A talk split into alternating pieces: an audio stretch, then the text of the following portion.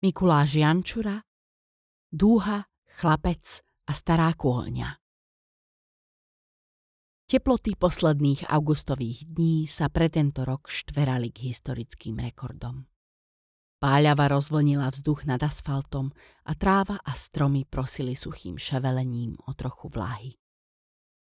Do miesta, ktoré teraz nazývam svojim domovom, mi zostávali už len posledné tri desiatky kilometrov.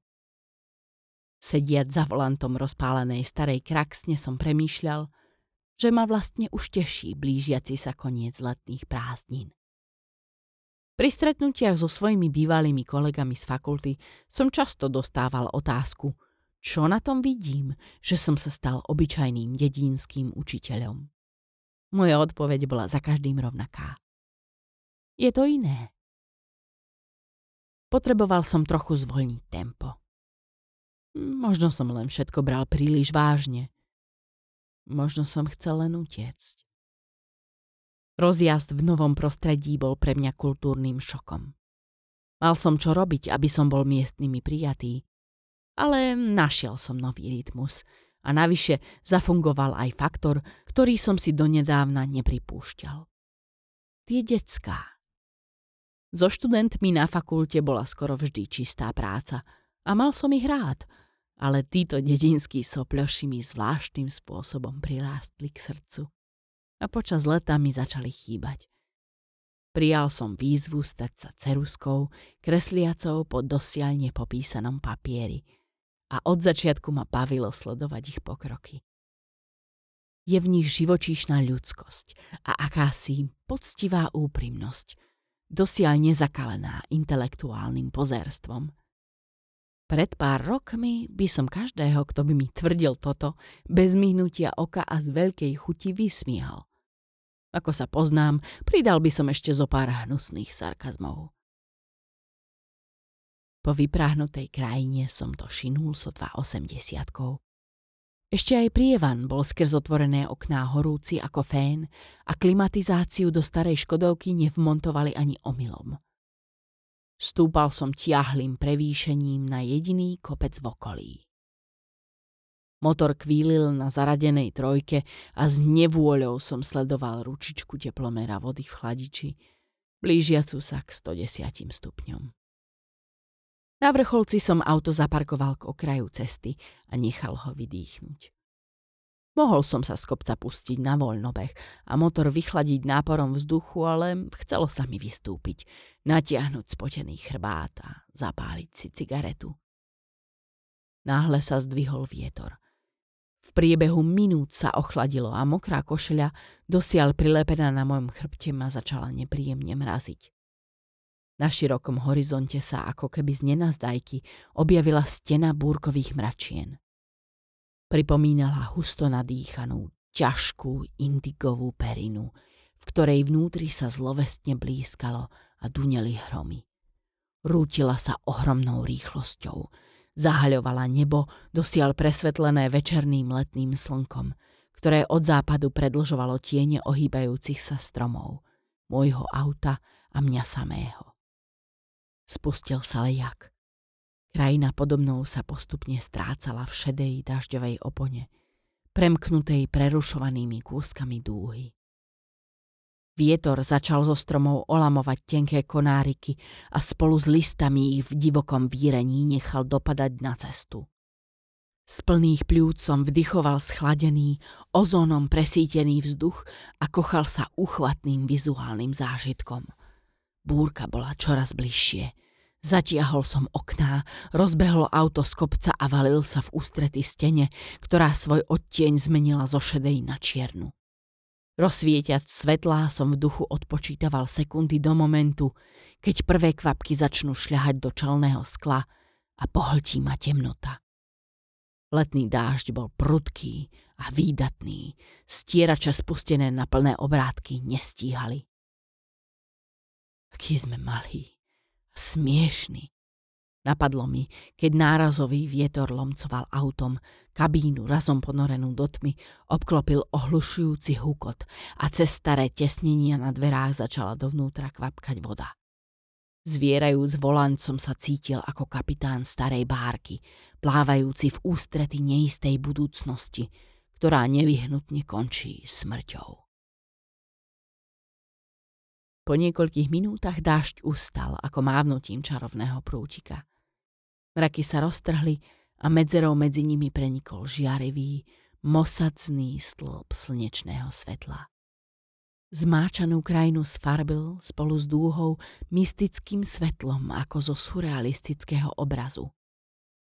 Stiahol som okno, v nápore vlhkého vzduchu si zapálil cigaretu a žasol nad kontrastami indiga, bronzu, zelene a farieb dúhy.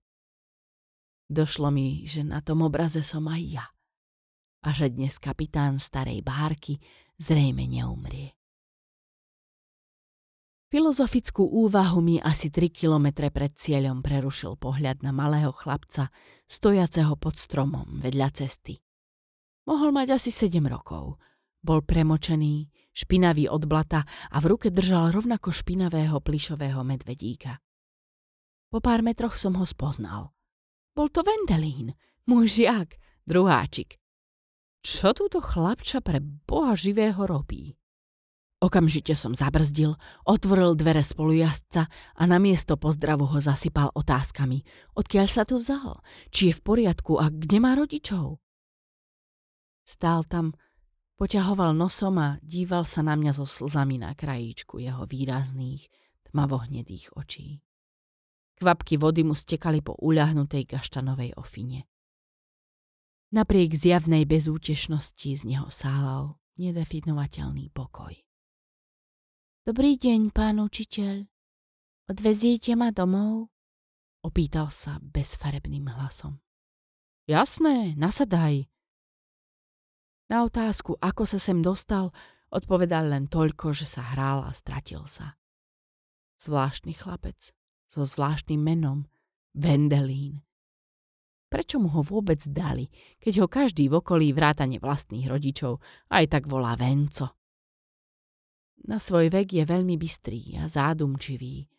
Vždy kladie veľmi vyzreté otázky, doslova hltá poznanie a číta nadpriemerne. Nezapadá do prostredia, v ktorom vyrastá. Jeho rodičia sú jednoduchí dedinčania. Síce poctiví a prirodzene dobrí ľudia, ale žiadni intelektuáli. A finančne na tom tiež nie sú najlepšie. Knihy, ktoré Vendelín potrebuje, či sám chce, mu požičiavam ja. Počas jazdy som sa ho pýtal na rodičov, kde sú, ale odpovedal stroho, že mama je doma a otec niekam odišiel. Už chcem ísť domov, pán učiteľ. Je mi zima. Všimol som si zimom riavky na jeho nohách, trčiacich z premočených kraťasov a jeho naskrz mokré a zablatené tenisky. Zatiahol som okno a ventiláciu prepol na teplý vzduch, aby sa aspoň trochu zahrial, ale veľmi to nepomohlo. Snažil som sa to celé odľahčiť a ubezpečil ho, že o chvíľu sme tam, že sa osuší a dá si čaj alebo kakao. Že mama sa hnevať určite nebude, pretože jej to vysvetlím. Nezabudol som dodať, že sa určite nemá sám a hlavne v búrke potulovať po okolí. Samého ma prekvapil až príliš mentorský tón vlastného hlasu. Ale ako si prirodzene vyplynul z môjho povolania a zo situácie. Chlapec nemohol ešte chápať, že nejde o hnev, ale o protichodnú zmes strachu a úľavy. Vendelín húpal nohami vysiacimi zo setadla a trochu sa pousmial. Rozrozprával sa o prázdninách, čokoládovej zmrzline a o parádnom novom bicykli, ktorý dostal v júli na narodeniny.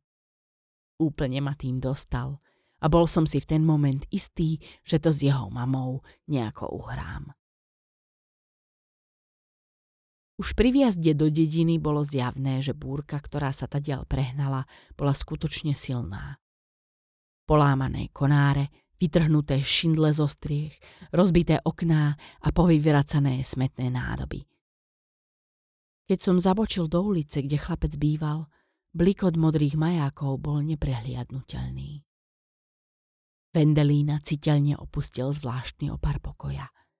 Pevnejšie stisol svojho medvedíka a vydesene sa díval striedavo na mňa a na pouličný výjav pred nami. Zhlboka a prerývanie si vzdychol. Vycítil som jeho strach a položil mu dlaň na ľavé plece s náznakom, že to určite nie je pri ich dome. Mýlil som sa. Svetlá majákov rezali búrkou vyčistený vzduch ako modré žiletky – a ulicou sa rozliehal hluk motorových píl. Zabrzdil som pri ich dome a zbadal jeho bledú, od plaču sa zadúšajúcu mamu. Bezmocne stála pri troskách kôlne, zrútenej pod váhou dvestoročného orecha, ktorý neustál búrku. Triasla sa, dlaňou si držala ústa a vytriešťala oči na obraz skazy, ktorý určite považovala za zlý sen. To si ju držal okolo pliec, možno susedka. Okamžite sa jej podlomili kolená, keď dvaja záchranári vyniesli z rumoviska špinavé detské telo. V rúčke stále zvierajúce plišového medvedíka. Jeden z nich rezignovane pokrutil hlavou a v očiach sa mu zračila únava spolu s prozbou o odpustenie jeho zlyhania. Prestal som vnímať zúfalý, bezmocný krik Vendelinovej mamy. Nevnímal som ani hlas policajta vyzývajúceho ma preparkovať auto. Nosidlá s telom prekryli snehobielou plachtou a jej okraje s oplikovovými sponami. Pod klenbou dúhy a pretrhaných búrkových mračien vymodelovala hrôzostrašnú siluetu, ktorá sa mi vpálila do očí. V ušiach mi začalo najprv hlboko zvoniť a potom hučať a všetky zvuky mi razom splínuli do hustej masy, pripomínajúcej tečúci med. Hruďou sa mi rozliala nevýslovná prázdnota a vnútornosti mi zvieralo, ako keby som voľne padal do bezodnej, čiernej jamy. Chcel som vystúpiť z auta a vysvetliť im, že je to omyl, že v aute mám ich chlapca, že som ho našiel za dedinou, že som miestny učiteľ. Chcel som vysvetliť jeho mame, že stará kôľňa pod sebou pochovala určite niekoho iného. Veď Vendalín sedí v mojom aute a chce teplý čaj. Trochu sa síce bojí kriku a možno aj výprasku, ale je v poriadku. Slová mi beznádejne uviazli v krku. Čelusť zmeravela a nebol som schopný ani len prstom potiahnuť za kľúčku. Ako v tupom tranze som otočil hlavu k sedadlu spolujazca a zistil, že je prázdne.